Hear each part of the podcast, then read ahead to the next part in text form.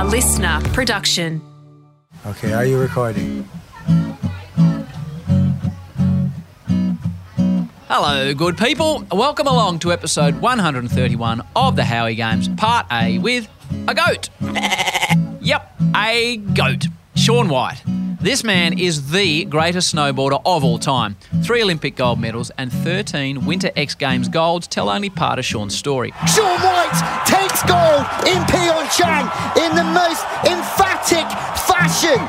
The other part of his story, Shaun's ability to progress the sport of snowboarding through his performance levels and creativity. Like Kelly Slater in the surf and Tony Hawk on his skateboard, Shaun has taken his sport to places it has never been before.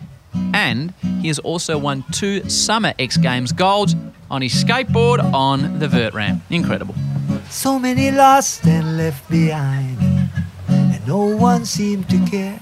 Those who should seems like they're blind, pretending they're not there. Can't they see they hold the key? Could make things better if they try. Oh my Jaja, tell me why won't they open up their eyes? So, the way I see it, Shaun has also been at the forefront of bringing the Olympic Games to a whole new audience, a younger, cooler audience, which is vital to the ongoing success and relevance of the Games. 1.6 million followers on his handle on Instagram, at Shaun White. Music, clothing, attitude, skill, and general awe at what he's able to do. Shaun and snowboarding bring all this to the wonderful tradition of the Olympic Games. Now we're seeing skateboarding, BMX, surfing all being included. Watch the Games with kids as I do, and it's these so called extreme sports that really engage them. Shaun White is the epitome of everything new the Olympic Games were looking for. It is not every day you get to spend a couple of hours chatting to a goat. I love the opportunity. I hope you all love the episode. Enjoy the full throttle world of Shaun Roger White. So when you search and then you find and know just where to go and thoughts that once used to cloud your mind, you see clearly and now you know mystery, what is to be revealed in King Selassie. Come on, children, trot with me. We want to reach Mount Zion. This man, a superstar of world sport, triple Olympic gold medalist, snowboarder, skateboarder, musician. I am so happy to have him on the Howie Games. His name is Shaun White. He comes to us from the Hollywood Hills in California. Shaun, thanks for joining me on the show. How are you, great man? I'm great. Thanks for having me. I'm glad this all came together. Well, it has come together, and I want to give people an understanding. We obviously don't know each other, we don't move in the same circles. Mm-hmm. We had a couple of technical hitches where you only had your phone, and I said, Can you record it on a second device? And a lot of people at that stage would say, Oh, no, this is the way I'm going to do it. And you took the time to get someone around to help you and provide a new computer, have taken up an extra hour in your day so we can do that. And I really appreciate that. And it just strikes me that therefore you must be a really good dude, and I appreciate you going and doing that for me. Yeah, no problem at all. I get it. I get it. Uh, but yeah, I, I, I am the worst at, at being prepared for these things too. So I was like, definitely on my bad.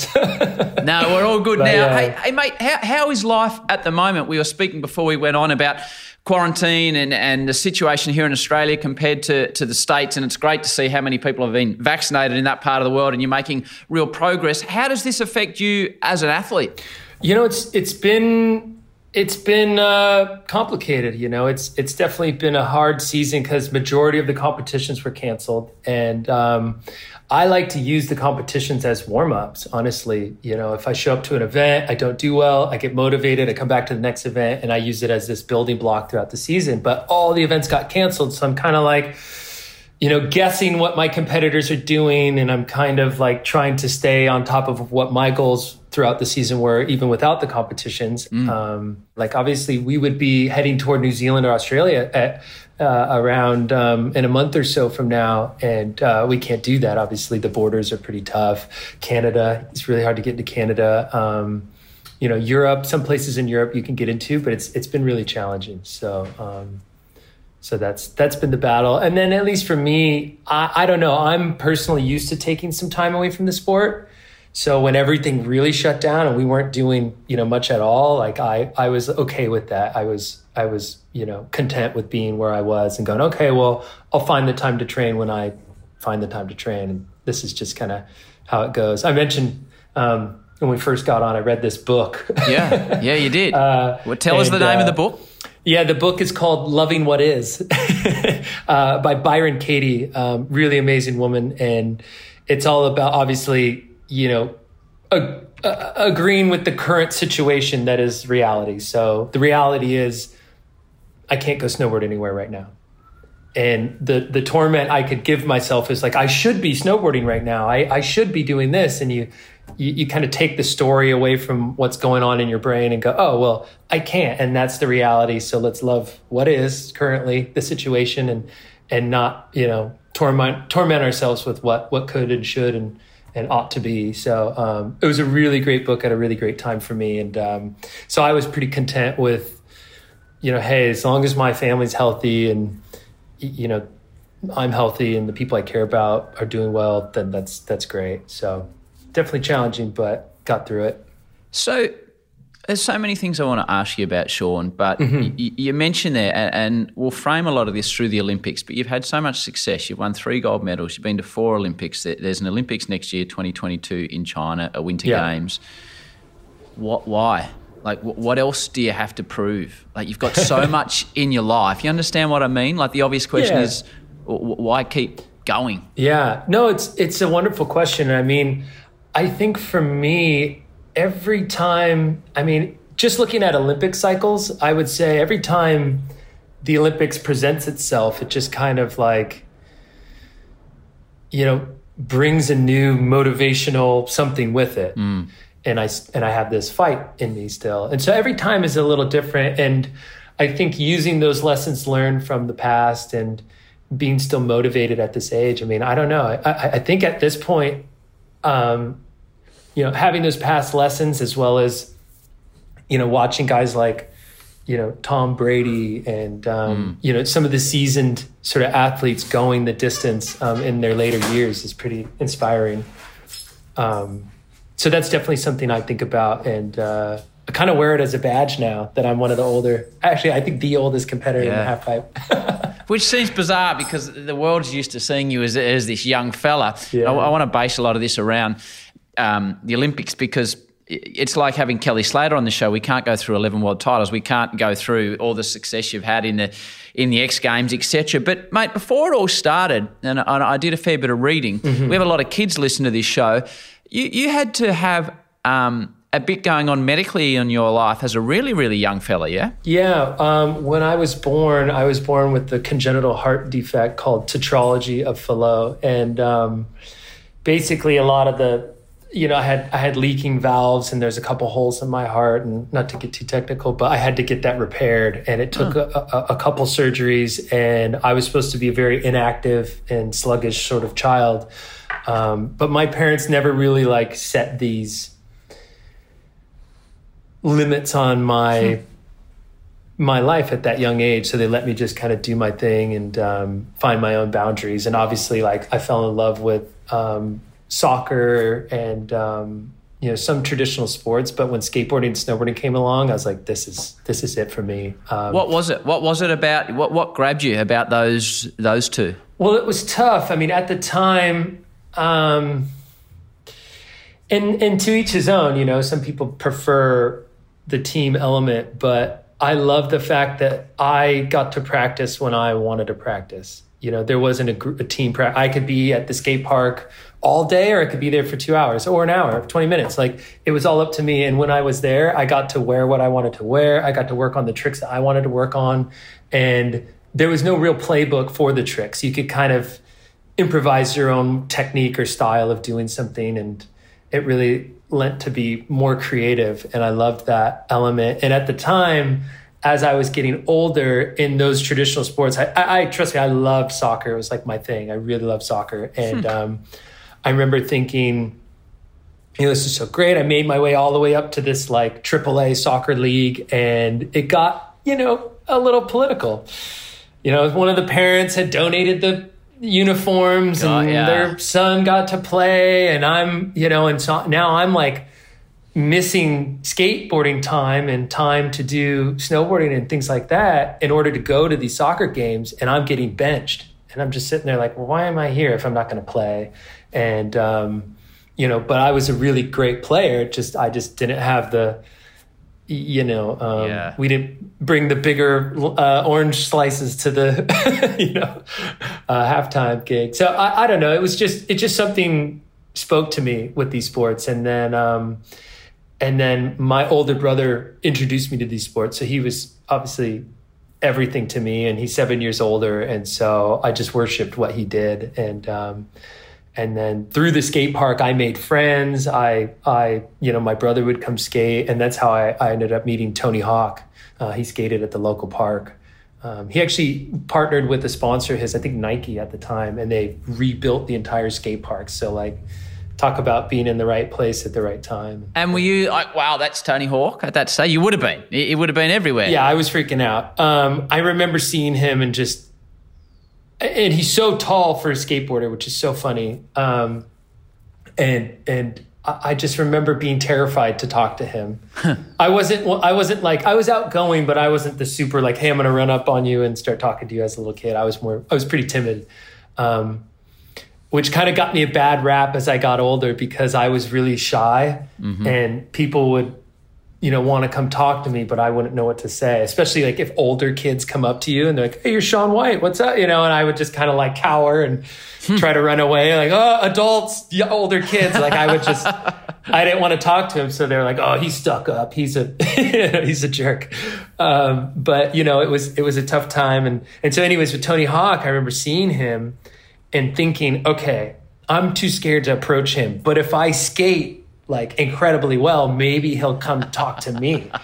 and so he would show up and I would just like go. I would do every single trick I could think of and um and, and try in hopes to impress him because my dream was not only for him to come say hi to me, but to come say hi and be like, "Would you like to be on Birdhouse skateboards?" you know, like, Ah, nice. like such a childish sort of like you know, and he pulls the magic golden skateboard out and bestoweth upon me. You know, like I, I don't know what I was thinking, but um, he finally, you know, would say hi to me, see, recognize me at the park, and then he invited me to a skateboard demo he was doing, and that was just like my dream come true. Of course it was, mate. Can you remember the demo and hanging out with Tony?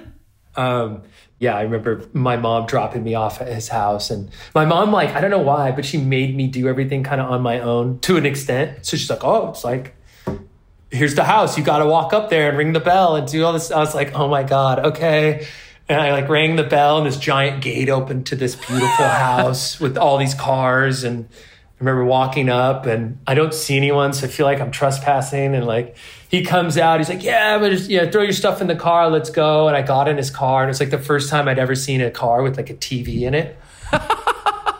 I was like, "Oh my god!" like he's like, "You want to play PlayStation?" He like opened the glove box, and I'm like now playing PlayStation. I was like, "This is the coolest day of my life. Like this is this is insane." But I do remember, and I love telling this story because it's so funny. And, and you've talked to Tony, so you get it. But Yeah. um, I remember playing video games and I'm like, what is on my hand? The controllers were like sticky and I'm like, they were like covered in like jelly, you know, because he's got kids. He's got all, you know, he's got a bunch of kids. And so I was like, oh, like he's a dad. Yeah. it kind of, it didn't shatter my vision of him because he was still Tony Hawk, but it, it humanized him to be like, oh, wow. And, you know, maybe we could be friends. And, um, you know, just really, really great um, sort of role model at that time for me because he on his career path was going through basically all the things that were about to happen to me.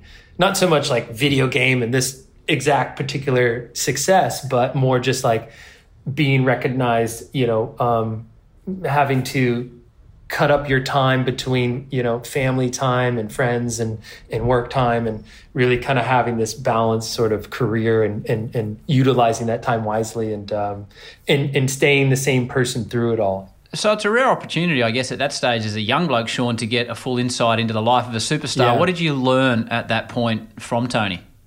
you know, I remember we were in a limousine and the guy was like, "Oh my goodness, I'm so sorry, Tony Hawk. Like, I, I should have changed the ice.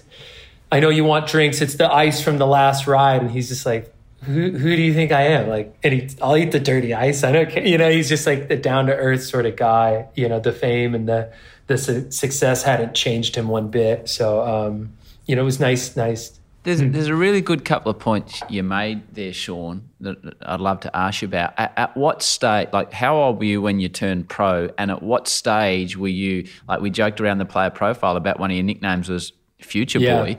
At, at what stage did the world start recognizing you and knowing you? And you're a kid at that stage. Yeah. Pretty quickly in my own bubble of, you know, snowboarding up at Big Bear and Snow Summit, like I was kind of the local kid that was Yep. like the prodigy kid. And um, no one knew what I looked like. I was kind of like Kenny from South Park because I just had, I think he also has red hair. Like I had goggles, I had this giant helmet, I had a mask because I have fair skin, I get sunburnt. I was like, my hand me down gloves and, you know, and so no one really knew what I looked like. They were like, "Oh, that's the future boy, or that's the that's the Burton kid," because I got picked up by Burton when I was seven. Oh, I love 'Cause- Future Boy. That's one Yeah, of the great yeah. nicknames, Yeah. Future Boy. Let's meet our youngest competitor, Shaun White, find out how he got into snowboarding. Yeah, we went to Mammoth and uh, they had uh, the LP uh, Pro event at June Mountain, and we took him over there. And they happened to have a little bitty board, a little bit bigger than a skateboard. He was six years old, and we thought we'd give him a try on it. So my brother like taught me like how to like go and like pump the sides and stuff and get like big air and he taught me like all my tricks. And it wasn't because I was that great. That is, Burton just started making kids boards. They were the only ones to offer kids boards at that time. And they're like, oh yeah, like we need kids to test the product. And why don't you call the California rep? And so I started riding for Burton at. So at how old are you at this stage? I was seven at that age. Seven. And- yeah, and I was getting recognition. I had a couple sponsors, and I was like doing my thing. I wasn't making any money because you're not allowed to uh, accept money, and that that determines if you're pro or not. So I was still amateur, but at that point, I was getting recognized. Um, and then things really kicked off when I was 16. I want to say I had a breakout year where 15 I won just about. Oh, excuse me. 15 I got second at about all the events I entered, and um, by 16 I was winning you know all the major competitions and you know i got the call to do mtv cribs and like all these ridiculous things and people were recognizing me and you know i, I was pretty recognizable. I had this long red hair and um, a certain style and uh, so I, that was that was when things really kicked off for me i would say at 16 and then by 19 it was i, I couldn't i couldn't go down the block without it was like oh am i going to get recognized today to like i'm definitely going to get spotted today and like i need to be ready for that and so that's when it all changed And how do you deal at that? Like all of us at 16, 17, 18, we're going through a lot of things in our life. Mm-hmm. How are you not becoming that celebrity brat?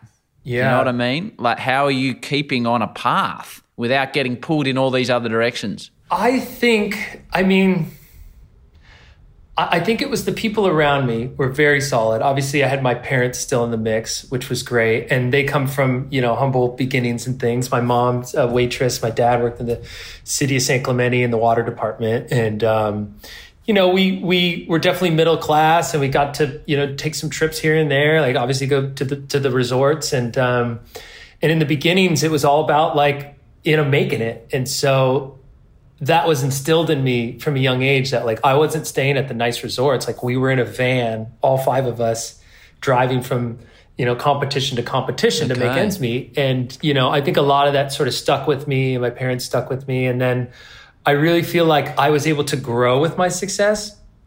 And that's a big thing because I've seen plenty of people um, in, in in the world of success, or, or I, I don't know, I say world of success, but it, you know, all of a sudden thrust into the limelight, and that's got to be pretty wild to be some nobody really, mm. and then you're in a hit movie or a hit TV show, and everybody knows exactly who you are, and they're not even calling you by your real name; they're calling you by your character's name or your, hmm.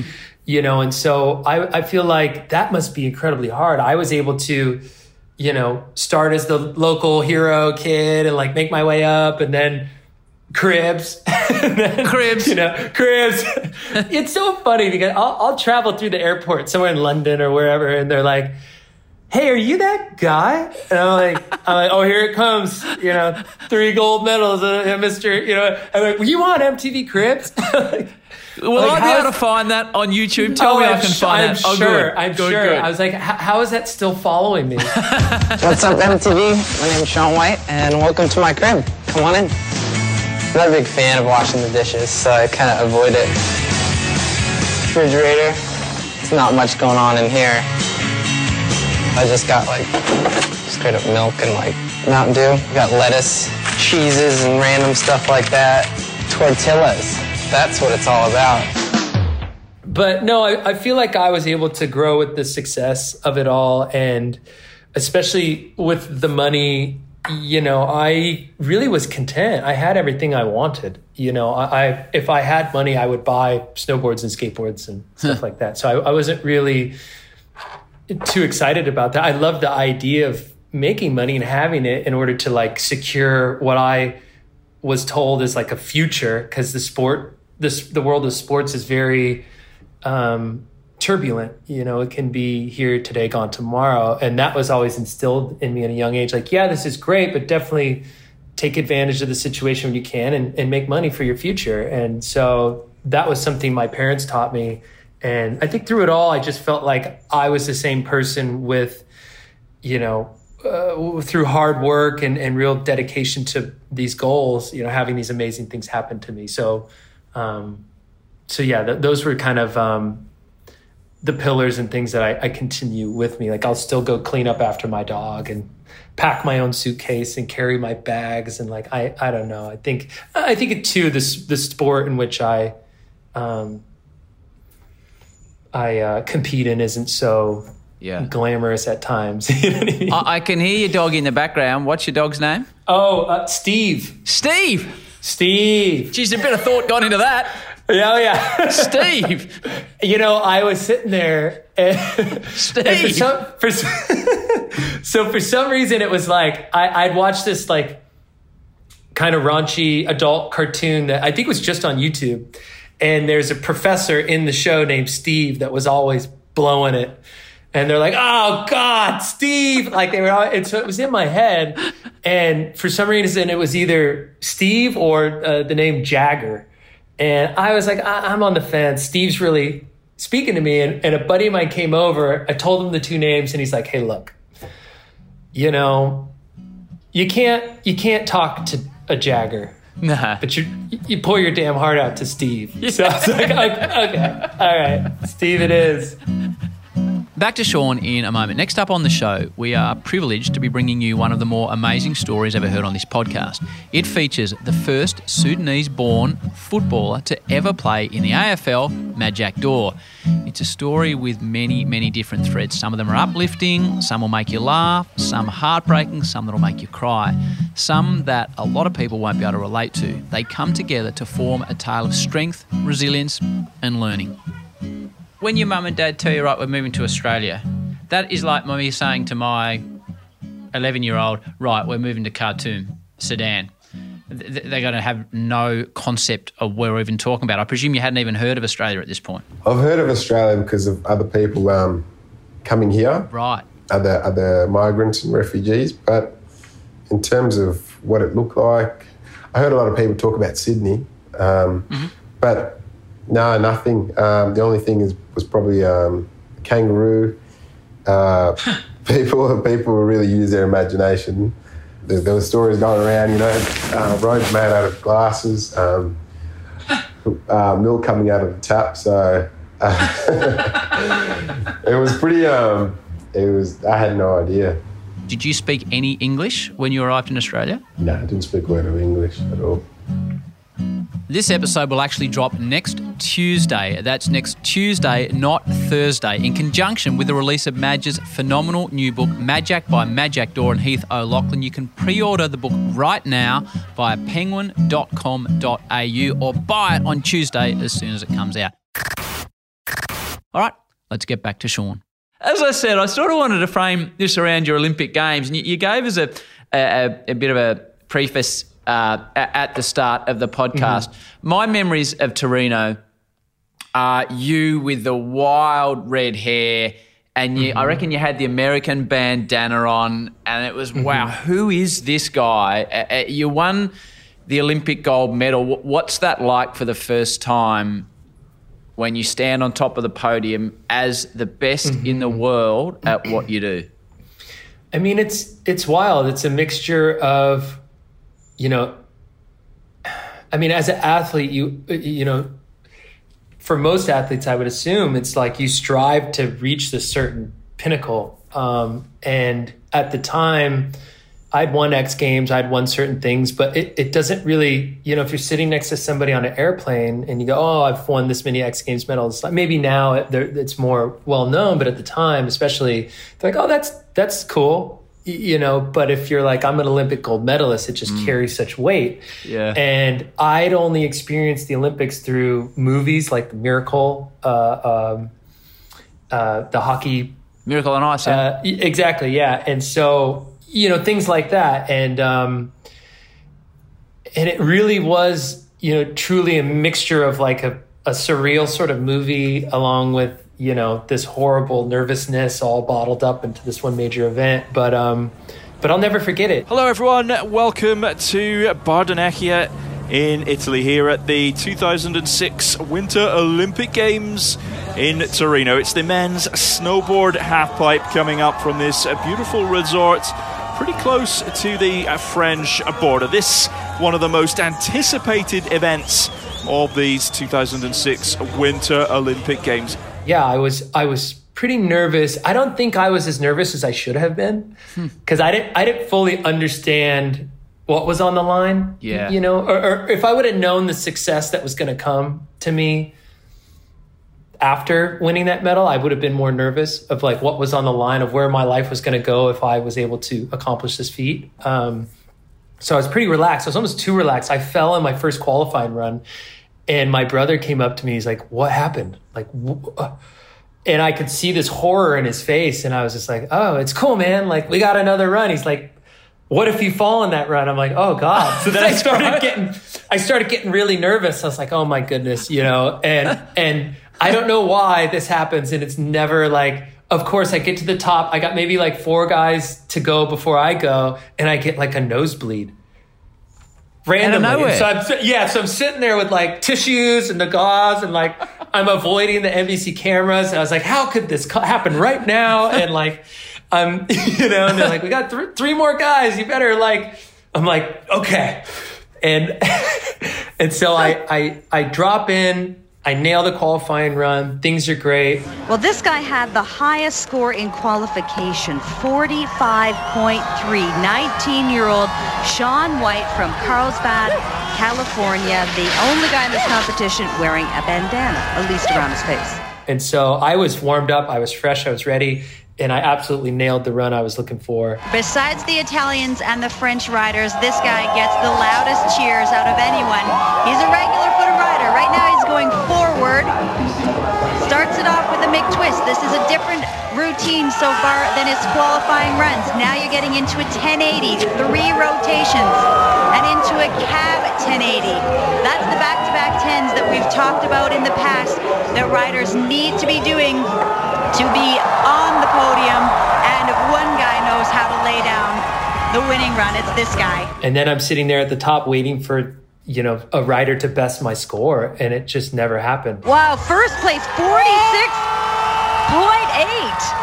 Last time he went to the Olympics, or last time he just missed going by 0.4. So that is the highest score that the judges have awarded all day for Shaun White there, 46.8. And I had won. It was over.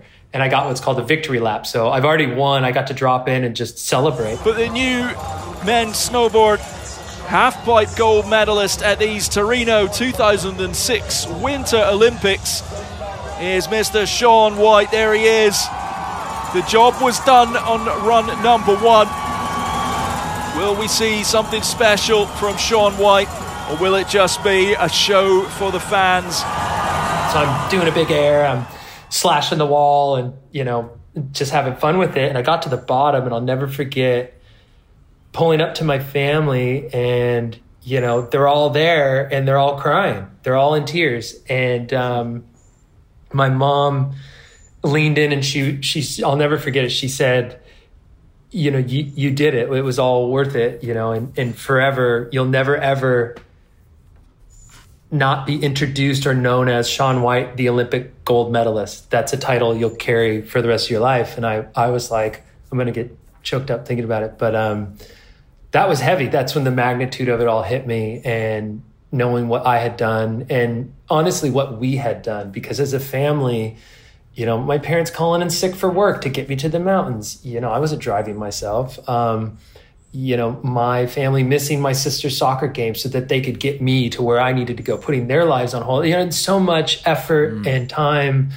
and and really a, a, a, family coming together to make this all happen for me. So I I really took it as a win for all of us. And um, you know, so many parent teacher conferences or sort of people saying, you know, your kid's going to be nothing or you know you'll never make it and like what is snowboarding Huh. anyways like w- we might as well have been like oh we're gonna be professional yo-yo I, am sorry to the yo- the yoers out there. Um, i do appreciate your skills because i am terrible at it. That's why it's it's it's actually something i wish i was better at. But you know like uh, sword fighting or something i don't know. Something random and yeah. and uh, or or you know yeah. And it just it just we had done it at that point. Every every you know bit bit of uh, uh, effort along the way and the, the hardship of it all and and you know my, my parents had like taken a loan on their house to help me pay for this whole thing. And it all had been worth it for this moment. And um,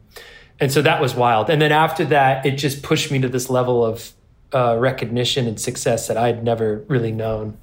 You know I was on the cover of Rolling Stone and um, when it came out there's a little blurb about you know how there's only two other athletes to ever be on the cover of Rolling Stone, and that was Muhammad Ali and Michael Michael Jordan. Wow! And so I was like, and now me, like, you know what I mean? It was it was wild, and so every everything that was happening at that point was was pretty, you know, um, uncharted terrain, and um, and it was it was wild. I know you've been on there a couple of times. The one that I yeah. can remember, I really, really enjoyed. You've got the American pants on, and you burnt your snowboard, sort of Jimi Hendrix style. Yeah. So the the to a great great uh, great call out there because Jimi was supposed to be on the cover.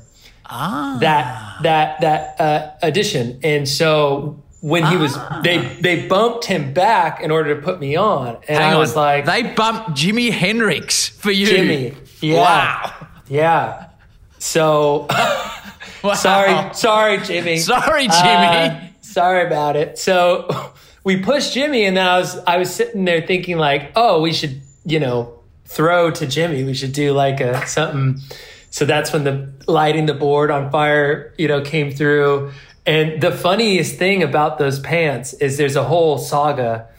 It's not it's a little it's a little different than the the sisterhood of the traveling pants. But if you know your movies. I do. I do. Okay. I do. Okay. So these pants, I had watched, I don't know how my mind works in these ways, but I like to set goals for myself. And a lot of the goals are big goals like winning the Olympics and you know, hey, I want to be on the Rolling Stone cover again. Those are the big goals. And uh, and then I set these little goals for myself. And so I was at the Hard Rock Casino in Las Vegas. And I love that casino because there's all the rock and roll mem- memorabilia everywhere. Yeah. And I was sitting there thinking, like, how could I get something of mine in this casino on display? Because I don't play, you know, I do play music. And at the time, I was pretty secretive about my guitar playing.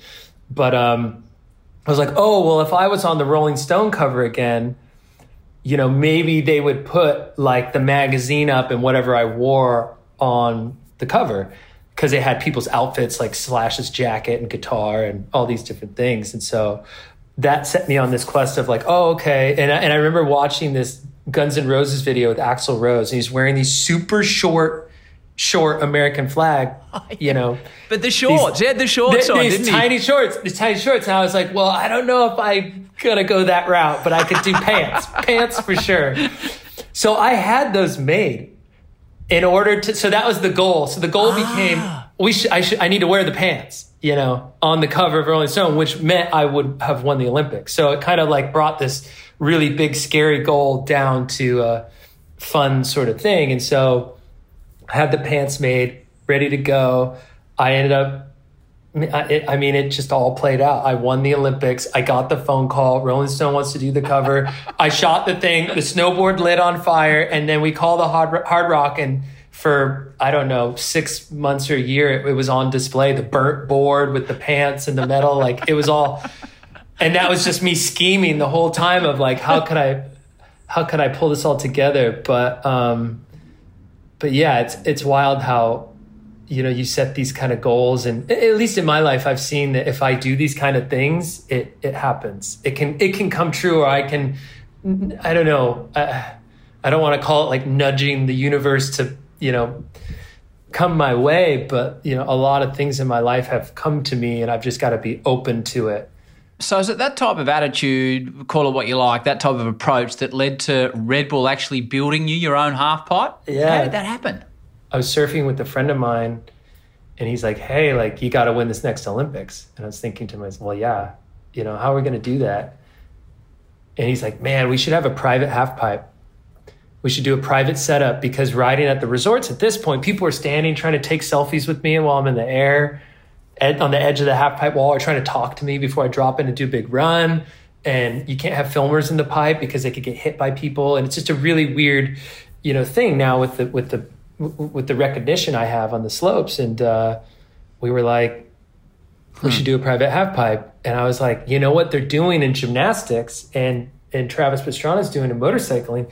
They have these giant foam pits. Why don't we build a foam pit? And it set in motion this whole thing with uh, Red Bull, where I ended up doing a private half pipe build, and for the first time ever, bringing a foam pit to the half pipe, and it changed the sport. Um, now we use airbags and things, Yeah. but it changed the sport forever. So I always feel like you know, if I'm still enough and open enough to ideas and things that come my way, it's a really, um, you know, uh, a powerful thing. Some something will happen, something will come to me, and I have to be open enough to follow it, or or have guts enough to do it and see it through.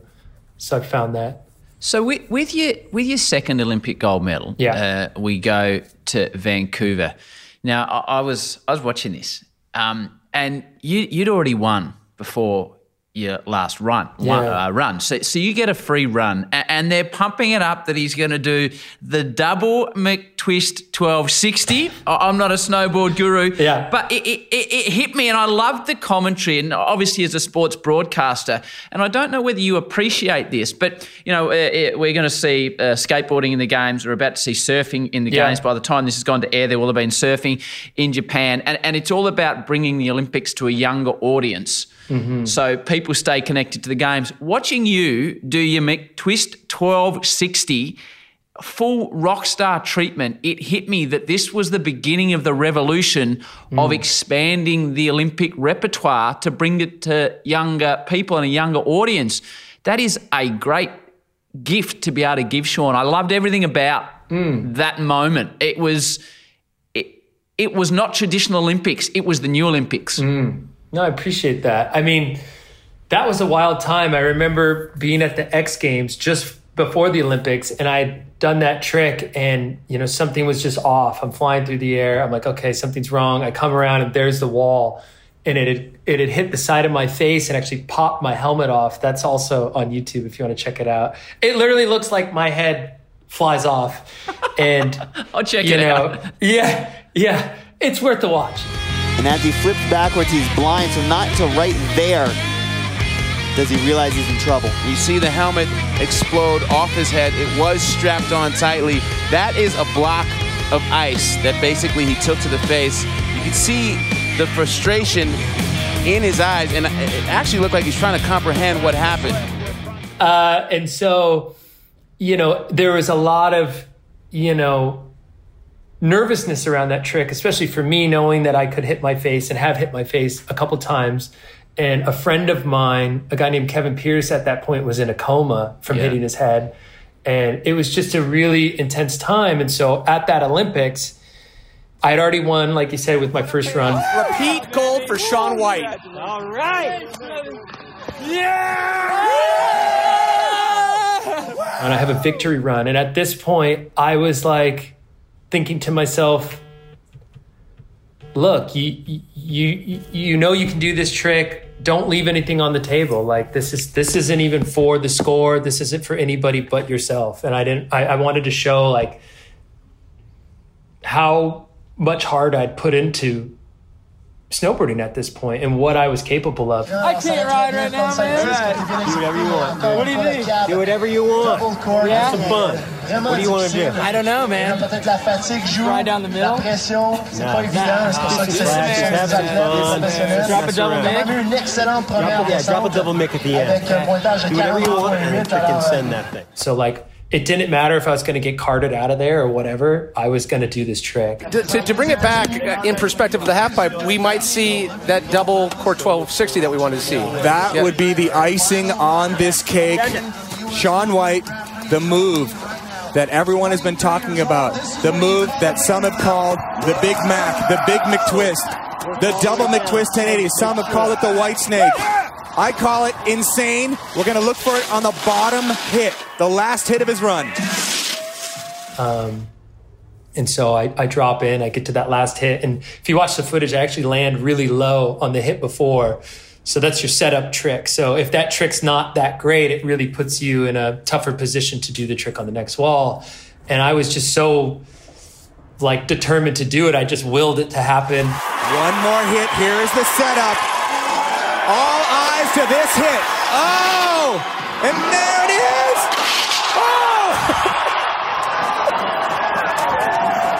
On a victory lap, landed the run, uh, bumped my score up even higher. And, um, you know, that was a powerful thing. I, I realized at that point, you know, it's one thing to win, but to win in a certain style, um, y- you know, um, Who is gets always- to win Hmm. an Olympics knowing it's in the bag and be able to go on full display and display all their hard work and their skill and their mm-hmm. talent and their sacrifice and just be able to do it for the world to show you this is what I can do with the pressure off, the, the gold medal in the bag. It doesn't happen. Yeah. Now looking back, I, I'm terrified of it because I could have easily been like the late night talk show host joke, like, look at this guy. Let's look at this guy. he had it in the bag and he decided to go for it, which was weird because he already got it and he got carted off. you know, let's see that uh, in slow motion. Um, so. I, I'm definitely glad it worked out the way I, I, you know, had planned it. But yeah, I think, I think that was something of, you know, pride that I had that I wanted to show how hard I'd worked, like you said, and, and show what I was capable of. And, you know, like I had mentioned before, the first Olympics I attended, now going to the second one, I wanted to show that obviously it wasn't a fluke that I'd won that first Olympics, that I was here to stay and this is what I'm all about. And that was really my way to say that and show that um, to everyone. And, um, and people really respected that and really appreciated that. I got so much, you know, attention from doing that. And it's so funny 'cause that you, you know the name of it because so many talk show hosts and people and uh, the media just cannot for the life of them remember the name of the tricks. But the double McTwist 1260 is What the sticks? only trick that everybody knows. And I'm convinced they know it because it sounds like something you order at McDonald's. It does. It does. For sure. Oh, I'll have the double McTwist. Oh, put the 1260 on it. Like Shaun White. So that's definitely like was, you know, o- Oprah knew the name. I'm on all these talk shows. It was wild. When did you know you had this So I think that you're such a great example of like following your passion and doing what you love, but when did you know? You know, it's funny because you, you, you put a dream in front of somebody when they're so young and it just seemed so close. I was like, I could do this. and is arguably the best snowboarder of all time. Ladies and gentlemen, please welcome Shaun White. and and so that was that was an amazing time and and talk about getting to relive you know one of the best days of your life all over again and it played out exactly the same way you know you're standing there and you know backstage and the two other you know the second and third place competitors go out and stand on the podium and they start raising the flag and you walk out and stand in the middle and they throw the medal on you and your whole family and everybody's in the front row and Please welcome Shaun White.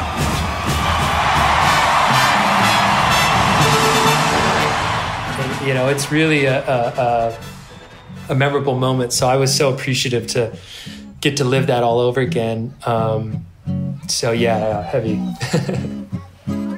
that is the end of Shaun White Part A. More general coolness to come in Part B.